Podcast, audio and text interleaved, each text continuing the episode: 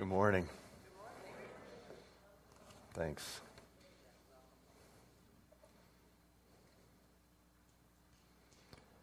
And so, Lord, we, uh, we bow before you now in the name of Jesus. Just uh,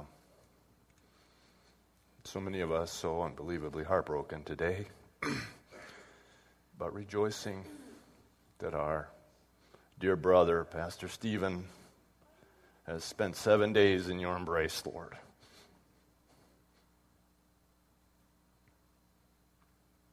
And so this morning, we just uh, thank you for the joy that we have in knowing that there is no weapon formed against us which shall prosper, that you are always in control, and that all matters of life and death are always in your hands.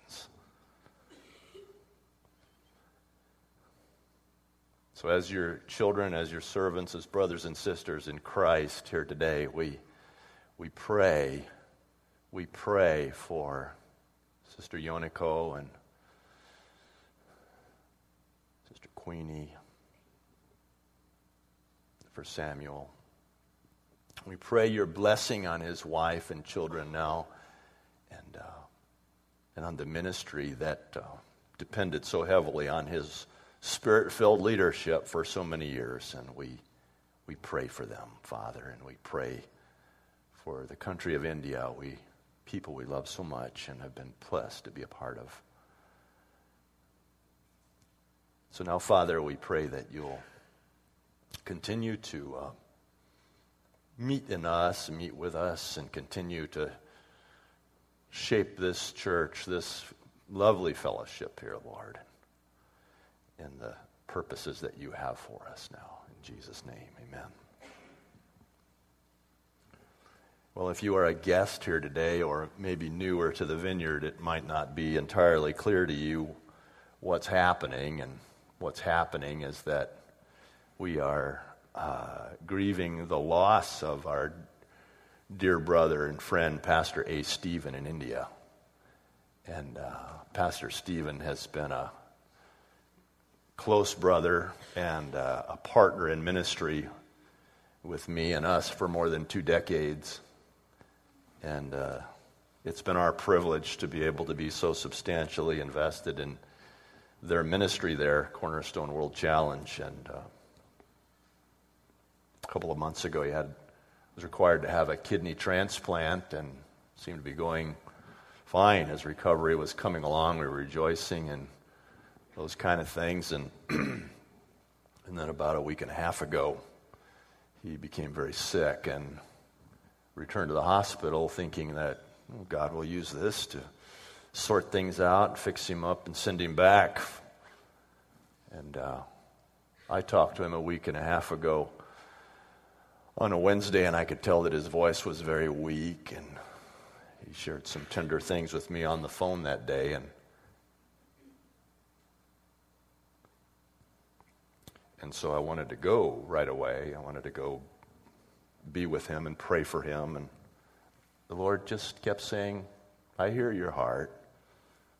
And I was waiting for a clear word from the Lord because you just don't pack up and go to India because you feel like it, you know. And I was waiting for a clear word from the Lord. And then last Thursday, I got a clear word from the Lord. You may go. Go to India.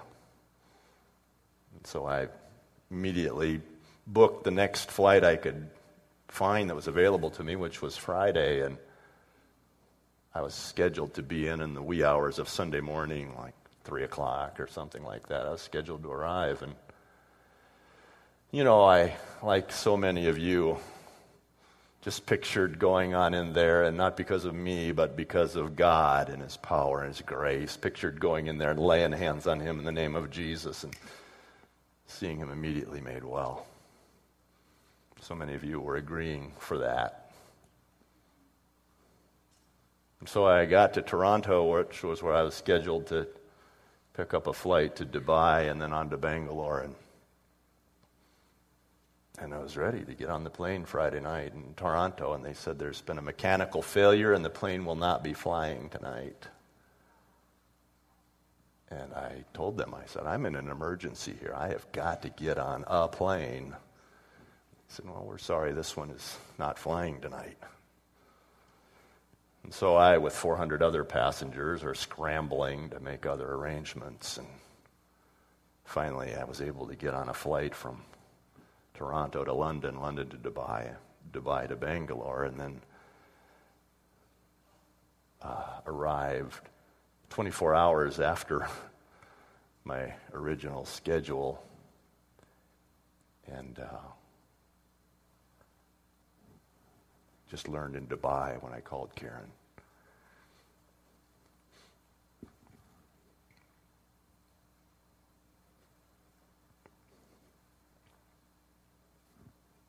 That our brother had gone to heaven. So arrived in Bangalore just about 12 hours after he had passed. And I figured, well, this, I guess, will just be a resurrection instead of a healing.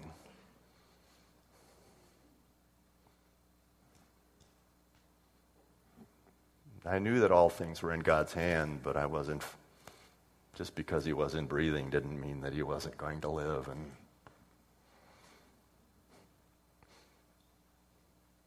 So I spoke that word even to his body, and it didn't live. So just trusting God, I, you know, I, I understood then that my the timing of all I was listening so carefully for when to go, and it was all in God's hands, and that His timing was not that I should go and see our brother on his physical feet, but that I should go and rejoice that he has gone home to be with Jesus and spend my time ministering to the family only hours after he had passed, ministering to the servants of God who were part of his ministry there. And so I spent the week ministering to people in grief and, and then was so humbled and honored to be asked by the family to bring the message at his funeral on Thursday. So I want to thank you so much for your prayers, and uh, I mean that because this is a praying church. And I want to thank you guys, all of you, for your prayers. and continue to pray for Queenie, his wife, and Yonako, his daughter, and Samuel, his son. God has a plan. God has a plan. Just keep praying. And we have a celebration service planned for next Sunday night. I don't know what time, it's probably in the bulletin, but next Sunday evening, I hope if you were stirred and touched by the life of Pastor Stephen at all, you'll come and celebrate his life with us for a little while.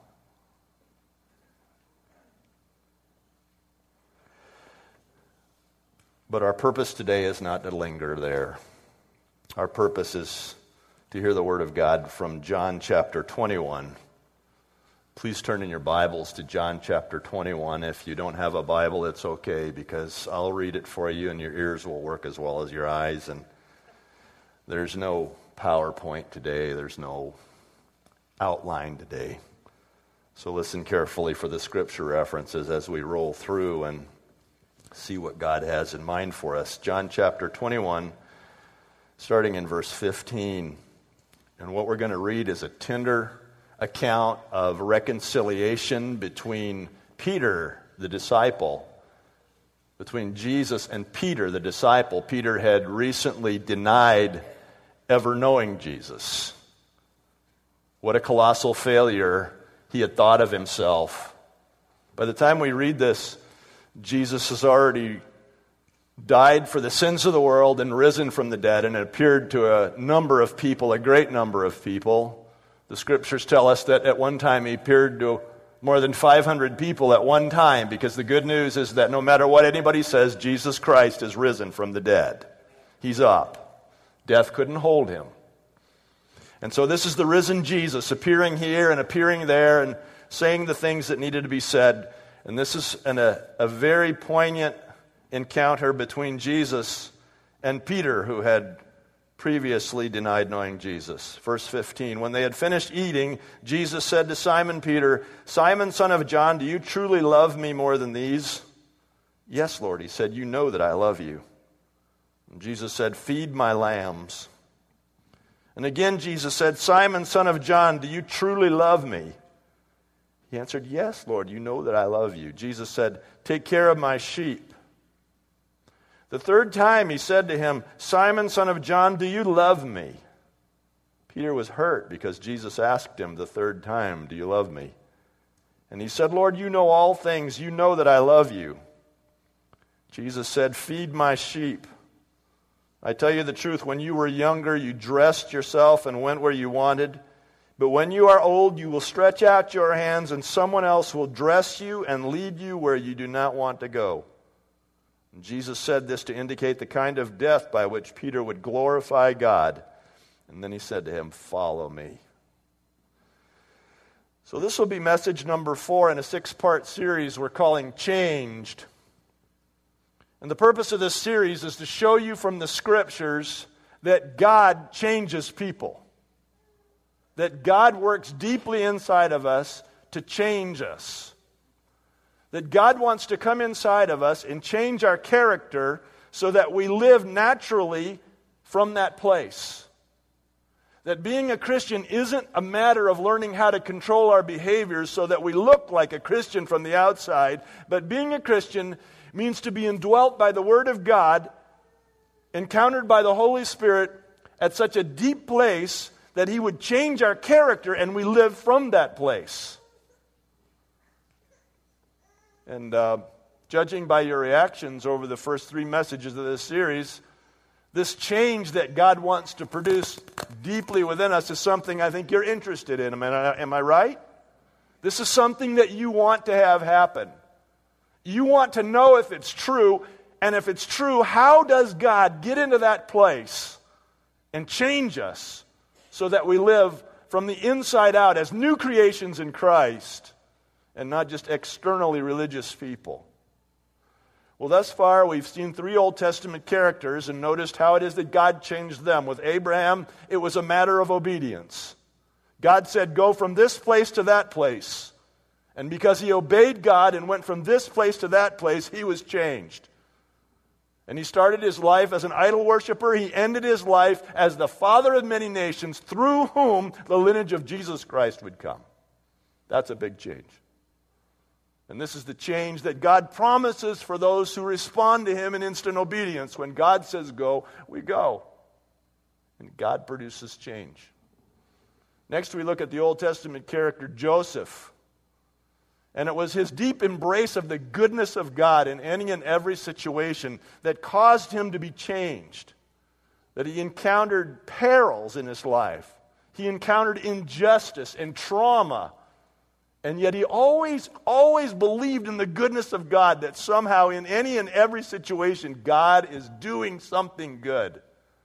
And it was in deep embrace of the goodness of God in his life that God used to change him. And then we looked at Esther and this great woman of God, who the Bible says was placed in a position for such a time as this. That God had orchestrated the details of her life to put her in a position of influence so that we, she should be used by God to spare the life of the people of Israel, spare the lives of thousands. But it, it called for something on her part. It called her to risk her life. It called her to risk everything. And because of her response of risk and being willing to risk, being willing to risk everything, then God used that to change her. And so, so far in this series, we've seen that obedience, the deep embrace of the goodness of God, and being willing to risk everything at any moment is what God uses to bring about these deep internal changes that then affect our behaviors. Have you heard yourself in there anywhere yet? Has there been something that's fallen on your life in such a way that God is beginning to access that internal part, the hard drive of who you are, so that He can change you from the inside out. Well, today we're going to shift over to the New Testament. We're going to spend the last three weeks looking at New Testament characters. We'd like to have a look at Peter today. I'd like to begin with an apology. The Holy Spirit spoke to my heart in preparing for this message and told me I need to stop making fun of Peter. You know, over the years, I've looked at Peter and, of course, respected him as an apostle, but sometimes poke fun at his behavior, sometimes poke fun at his failures. And the Lord spoke to my heart and He said, Stop doing that. He said, Is your name in the Bible somewhere?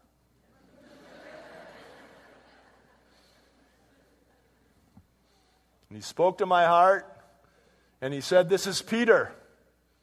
In spite of how he lived his life, he was the one person of all humanity to whom Jesus looked and said, You are Peter, and on this rock I will build my church, and the gates of hell will not prevail against it. And so I felt convicted. I wasn't sure why, for the first time in 33 years of ministry, I was feeling convicted about that. I, I thought maybe because I was preparing this message at about 36,000 feet and maybe somehow being seven miles closer to God, I was hearing Him more clearly.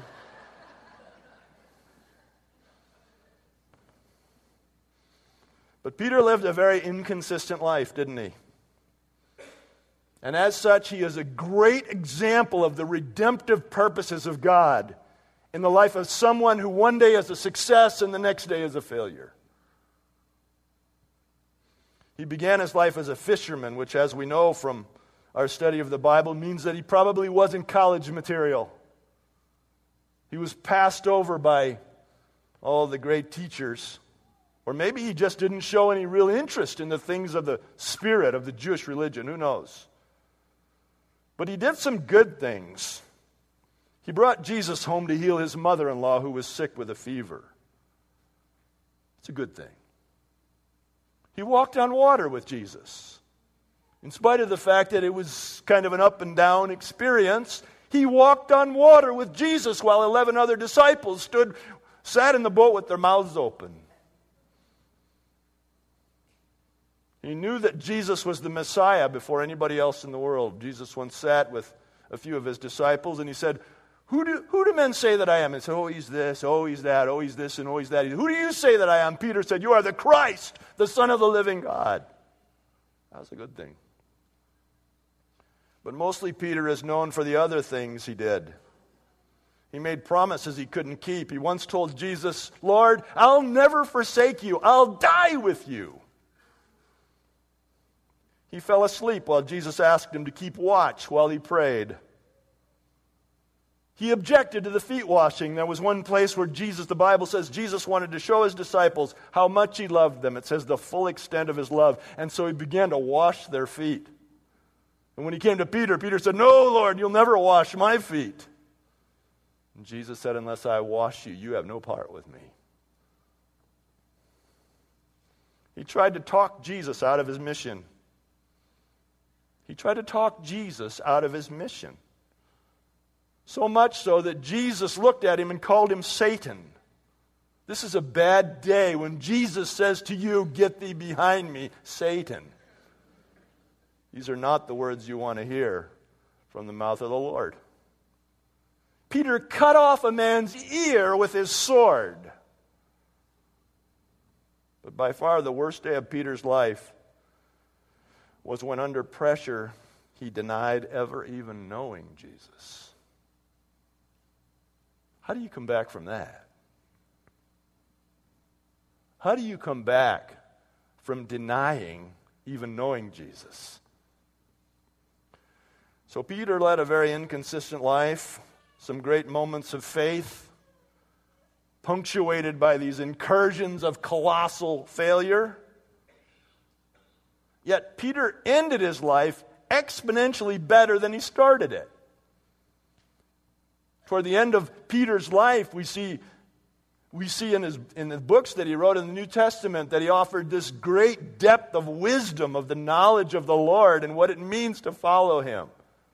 And he offered this great wisdom, and he had a profound impact on the New Testament church. Tradition has it that Peter's life actually ended by being crucified. But that when it was time for him to be crucified, he insisted that he be hung upside down on the cross because he didn't consider himself worthy to be crucified in the same manner as his Lord Jesus. This is a different person, isn't it? because God changed him.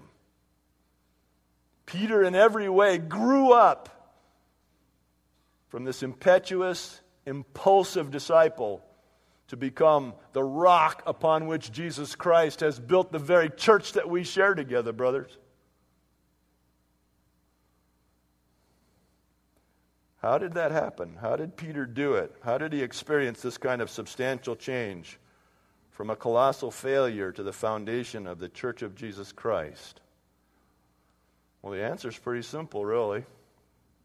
If you read the gospel accounts of Peter, you can see what he did in order to give God the opportunity to change him forever. Would you like to know what he did? He just kept showing up.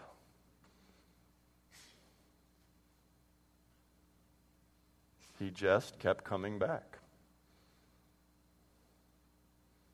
Failure after failure, he just kept coming back, saying, Here I am again, Lord.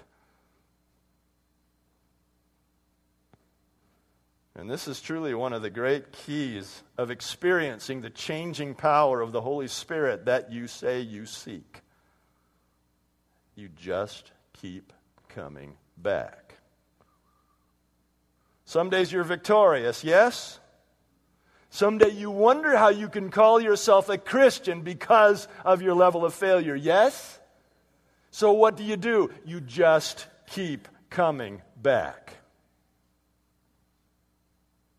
You never let the devil persuade you that you have somehow sinned beyond the love of God for you. That you have somehow done the thing that excludes you from the grace of God. You just keep coming back. How long will this change take, you ask me? I don't know. I don't know how long this change will take in you. But I do know this you just keep coming back. Sometimes people ask me when I preach this way or say something like this, they ask me, So does that mean that I can have as many chances as I want? Does that mean that as I fail and fail and fail and fail, that I can have as many chances as I want? And my answer is yes, comma, but. The answer begins with a yes. The teaching and the example of Jesus Christ is to forgive again and again and again and again and again. Jesus said, If your brother sins against you, rebuke him, and if he repents, forgive him. And if seven times in a day he sins against you but comes back and says, I repent, then forgive him.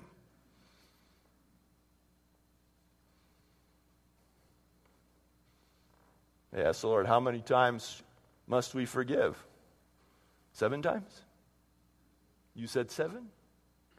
So at the eighth, I can cut him off? He said, Not seven, but seven times, 70 times, 7,000 times. He said, You cannot fathom the number of times that you are to forgive your brother when they come in repentance. There's no limit. And God calls this of us because He offers it to us an unlimited, an unlimited number of times to come to Him and say, I repent. You say, that blows my mind. Well, welcome to God. I think if it, something didn't blow your mind, you should wonder if it's God. That if all this stuff made sense to you, you should figure it was the cunning writing of a man. But this is God. Yes. But, here's the qualifier Can I just keep on sinning again and again and again and again? To understand the qualifier, I think you should read the whole book of Hebrews. It's not long. The whole book of Hebrews, from beginning to end, will take you 20 minutes to read. The whole book. You know, the, the Church of America has become a church of verses. This verse, that verse. This one is my key verse, this verse. And we've chopped this thing up as though there's no continuous counsel from the Holy Spirit for us. This verse I like, this one not so much. And in doing so, we violate the very message that God means to tell us. Hebrews, the whole book, will answer your question.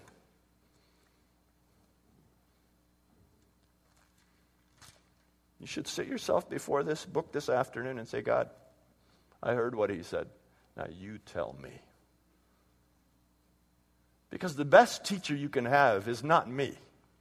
The best teacher you can have does not have a radio show. The best teacher you can have is not on a television channel. The best teacher you can have is the Holy Spirit speaking to your heart and making His Word come to life for you. So you should sit with this book that starts by saying that Jesus Christ is the exact representation of God, that he was not an employee of God, that he was not a super prophet, but that he was God in the flesh. And everything flows from there in the book of Hebrews. And so this continuous counsel answers this question Can I just keep on sinning and sinning and sinning and coming back and coming back and coming back? And the answer is yes, but Let's start with the yes, and I'm not going to chop it up, but I don't think you'd sit for a reading and explanation of the whole book today. So turn to Hebrews 4, verse 14. Hebrews chapter 4 and verse 14. Therefore, since we have a great priest, a great high priest who has gone through the heavens, Jesus, the Son of God, Jesus is the high priest over the church. There are not sub priests under him. You do not need a priest. You do not need any man to stand between you and Jesus, the high priest. Because Jesus is the high priest, Jesus, the Son of God. It says, Let us hold firmly to the faith we profess. To the faith. The faith. Not the religion, not the creed, the faith. The active expression of our faith the active involvement of a relationship with Jesus that requires faith. For we do not have a high priest who is unable to sympathize with us in our weakness, but we have one who has been tempted in every way just as we are, yet was without sin, that somehow, while here, Jesus, the exact representation of God in the flesh, laid down his right to be God, Philippians 2 says, and, and he experienced every temptation that is known to man yet was without sin. So the Bible says he's not unable to sympathize with us in this, this war that we're fighting. He says, Let us approach the throne of grace with confidence so that we may receive mercy and find grace to help us in our time of need. So when we fail, when we are tricked by the devil, when the weakness of our flesh causes us to sin, that we do have a place we can return and receive continuing forgiveness, continuing mercy, continuing grace. So says Hebrews. Turn back a page to begin looking at the qualification under which that truth lives. Chapter 3, verse 12. See to it, brothers, chapter 3, verse 12. See to it, brothers, that none of you has a sinful, unbelieving heart that turns away from the living God. Remember, the, the writer of Hebrews said that we are to hold on to the what? The faith we profess, the belief, the active belief in Jesus. And he said, See to it, brothers, that none of you has a sinful, unbelieving heart that turns away from the living God. But encourage one another daily, as long as it is called today, so that none of you may be hardened by sin's deceitfulness. You see, the deception of sin is to come and rob you of the joy that you experienced when you first came to Christ. Do you remember that? Do you remember when you first came to Christ and you were overcome with joy and you felt the weight of your sin lifted off of your shoulder? You thought you could, a person could never feel like that. But then over time, over time, then, sin comes and it has a deception. And the deception is that you're not supposed to be that way every day. But the reality is that because of our faith in Christ, active faith in Christ, it should not only be that way every day, but should be getting stronger and better every day. And this is an, an indication of an active faith. And knowing Jesus is not something that should ever become routine. Oh, I'm going to church. Oh, I'm having my devotions. I understand how our minds ebb and flow with things. But we should be on a climb, not a plane. And he says, We have come to share in Christ, verse 14, we have come to share in Christ if, if, beloved, if we hold firmly till the end the confidence we had at first. This active expression of our faith. And so there is, as we continue to read through the book of Hebrews, it tells a story. And the story is that if Jesus Christ is living inside of you, there will be some result of that. That as you have faith, you'll be making a progress. We are saved by faith, it says, so it is our unbelief that causes us to sin. Keep reading on, verse 15. As, as has just been said, today, if you hear his voice, do not harden your hearts as you did in the rebellion. Who were they who heard and rebelled? Were they not all Moses led out of Egypt? Now, they saw all these great wonders of God as they're being led out of Egypt. Do you think that would have been enough to sustain them? But it wasn't. And with whom was he angry for 40 years? Was it not with those who sinned, whose body fell in the de- bodies fell in the desert? And to whom did God swear that they would never enter his rest if, they, if not to those who disobeyed? Well, what does that mean? Does that mean if we can't muster up the internal character somehow to be able to live according to the standard of Scripture that we're not going to enter into the rest of God? No, look at verse 20. So we see that they were not able to enter because of their unbelief. It is not stirring up willpower, it's not stirring up effort, but it's about releasing our faith in the person of Jesus Christ, active faith, encountering the Holy Spirit, and understanding that that begins a trajectory of life that never, ever ends. And if at any point in your life, if at any point in your life you stop growing, then you reveal your unbelief. If at any point, for crying out loud, Moses was 80 when he got started. Don't tell me you've been doing this a long time so you've plateaued. A plateau means that you are living in unbelief. A plateau means that you are not encountering the person of Jesus in the power of the Holy Spirit because you cannot encounter the Spirit and remain the same. So, what am I saying? Are you a once saved, always saved kind of guy, Tom? My answer is absolutely. Absolutely. If you are authentically saved by the blood of Jesus Christ, if your name is written in the Lamb's book of life, not your will or Satan himself can erase what God has written. But that needs to be an authentic thing. It's not just signing a card, it's not just deciding to be different, but it's encountering the living God through his son Jesus Christ. You'll never be the same. You'll never be able to go back. Once you've eaten from that table, you'll never be satisfied with the table of the world. And there will be evidence in your life that that thing has genuinely occurred. What would the evidence be? You will love God. You will love His Word. You will love His body, the community of faith, the people of God. This love will grow inside of you as an indication that you are saved. So when Jesus came to Peter to reinstate him, what question did he ask him? Do you love me? Did he say, Are you sorry for what you did? Are you making a promise to me right now that you'll never deny me again? Are those his questions? His question was one Do you love me? Because love for God is an indication that you've been saved. And if you're here today and you have love for God, you know it And you know some days you're victorious and someday you're a colossal failure, but you're saved either way because you know the love of God inside of you and the love that you have for God. Yes? And if you're here today and you're saying, I, I don't know if I love God, I don't know that I have a passion for God, then you should wonder about the authenticity of your faith. Yeah, but I prayed the prayer. I said the words. I signed the card. I took the class. You should wonder about the authenticity of your faith. Because if you've been gripped by God through the message of His Son Jesus on the cross, you will fall in love with Him. You'll never be the same.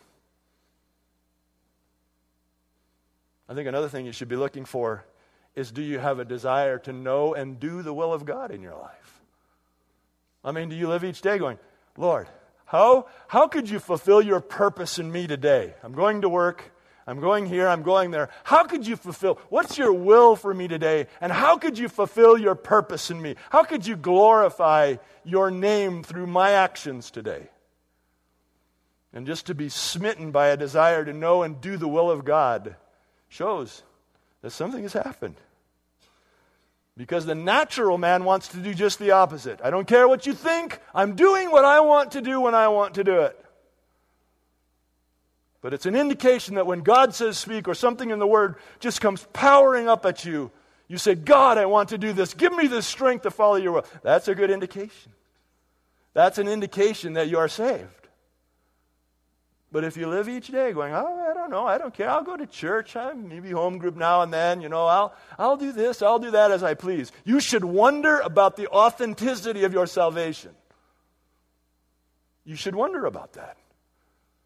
How can you know Jesus and not be preoccupied with the desire to know and do his will?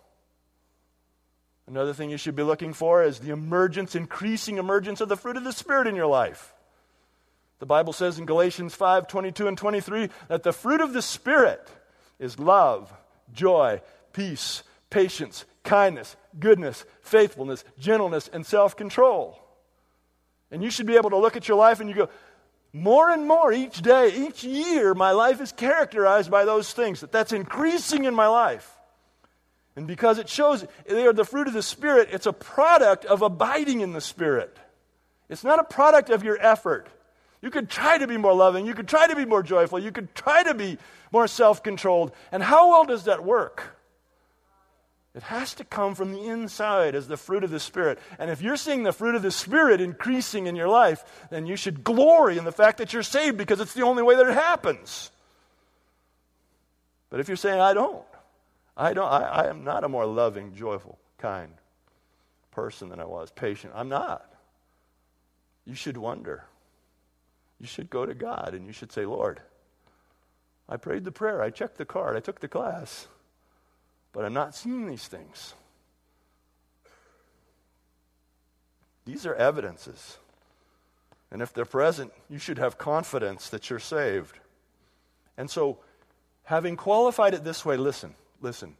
If those three abiding realities are true an increasing love for God, desire to know and do His will, emerges to the fruit of the Holy Spirit. If you are seeing in those, on the day that you are tricked by Satan and you fall to sin, you may run to the throne of grace and say, Father, I've sinned, forgive me. And the blood of Jesus will account for you, will come pouring down on you, and it will be as though you had never sinned. Did you hear me? And if, if if those abiding realities are true in your life, how many times can I do that? Once, twice, seven times, 7,000? There is no limit to the number of times that will occur. But do you see if those things are in, in, in place in your life, how the, the, the sin actions will be decreasing in your life, not increasing? Do you see this? And perhaps you're even a person who hasn't been healed by God of some perpetual behavior in your life that you want to be free of, and you've tried, and you know, you've tried everything. And it's not going away. And God hasn't healed you of that wound in your character that causes you to behave destructively toward yourself. What do you do? If those other three things are true, Do you love God? Is your faith active? Do you love God? Do you desire to know and do His will? And are you seeing the fruit of the Spirit emerge in increasing measure? Then you can go to Him. How many times? How many times in a day? There is no limit to the love of God for you. But do you see how that whole so do I get as many chances as I want is qualified? Is qualified in Scripture. Nowhere in Scripture is this sort of cavalier attitude. Oh, Jesus will cover me. Let's go. Nowhere in Scripture is there permission to go and sin at will, knowing, oh, Jesus will cover me. That shows unbelief. That shows that that person has not yet encountered Jesus. Maybe some of you men are married to forgiving wives. Do you live a life? Oh, she'll get over it. You're a stupid man. You're a stupid man. And that day will end because your wife is not God. If you have received forgiveness, praise God. Rejoice in that. ask God to change your heart. Who goes to Jesus and says, Oh, you know, I'm, you know, I'll be over here, but I, I know you'll be there. I know your blood will cover me. That's an indication that person has never been in the company of the cross of Jesus Christ.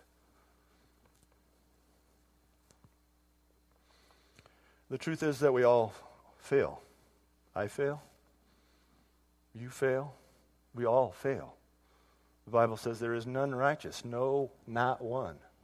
The Bible says that all have sinned and fallen short of the glory of God. So what do we do? We just keep coming back, beloved. We just keep coming back. And coming to Him, you know, not for some, oh, I've done my religious duty, but coming to encounter, just counter God, encounter God in the power of the Holy Spirit. Receive the Spirit, receive the Spirit, receive the Spirit, receive the Spirit. You're going to fail. You're going to be tricked by the devil. He's been at this a long time. You're going to have weakness of the flesh. But thanks be to God that we're not disqualified from his kingdom because of those things, but we're qualified by the blood of Jesus Christ. But don't fool with that. Don't take that lightly. You know, there's one place in Hebrews that said, God is a consuming fire. Don't play with the fire.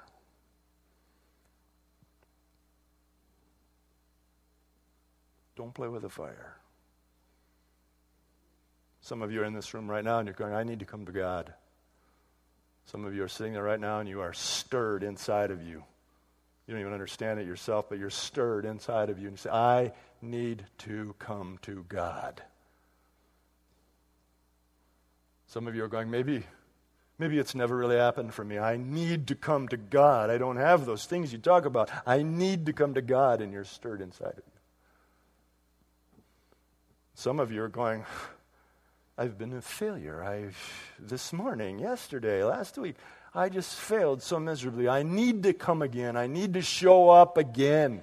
Like Peter just kept showing up. I need to come to God. I need to have a fresh encounter with him by his Holy Spirit. Some of you are stirred inside right now. And if you are stirred to come to God, then I command you in the name of Jesus Christ to get up from the place where you are right now and come up here. I won't ask twice.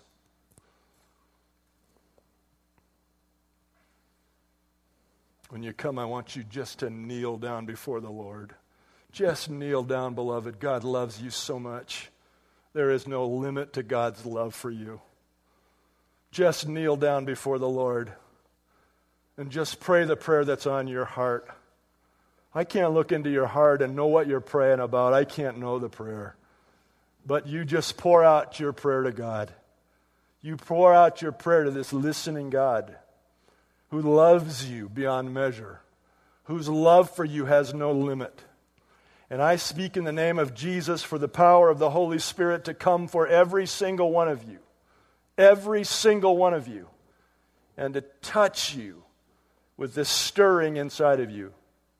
And the devil is talking to some of you saying, You can't be forgiven. You've sinned too many times, and I break that lie in the name of Jesus. That is not the truth of the Scripture. The truth of the Scripture is as you come authentically, and as you surrender yourself over to the move of God in your life, He will meet you, He will hear your prayer, you will encounter Him. Holy Spirit, come. Holy Spirit, come.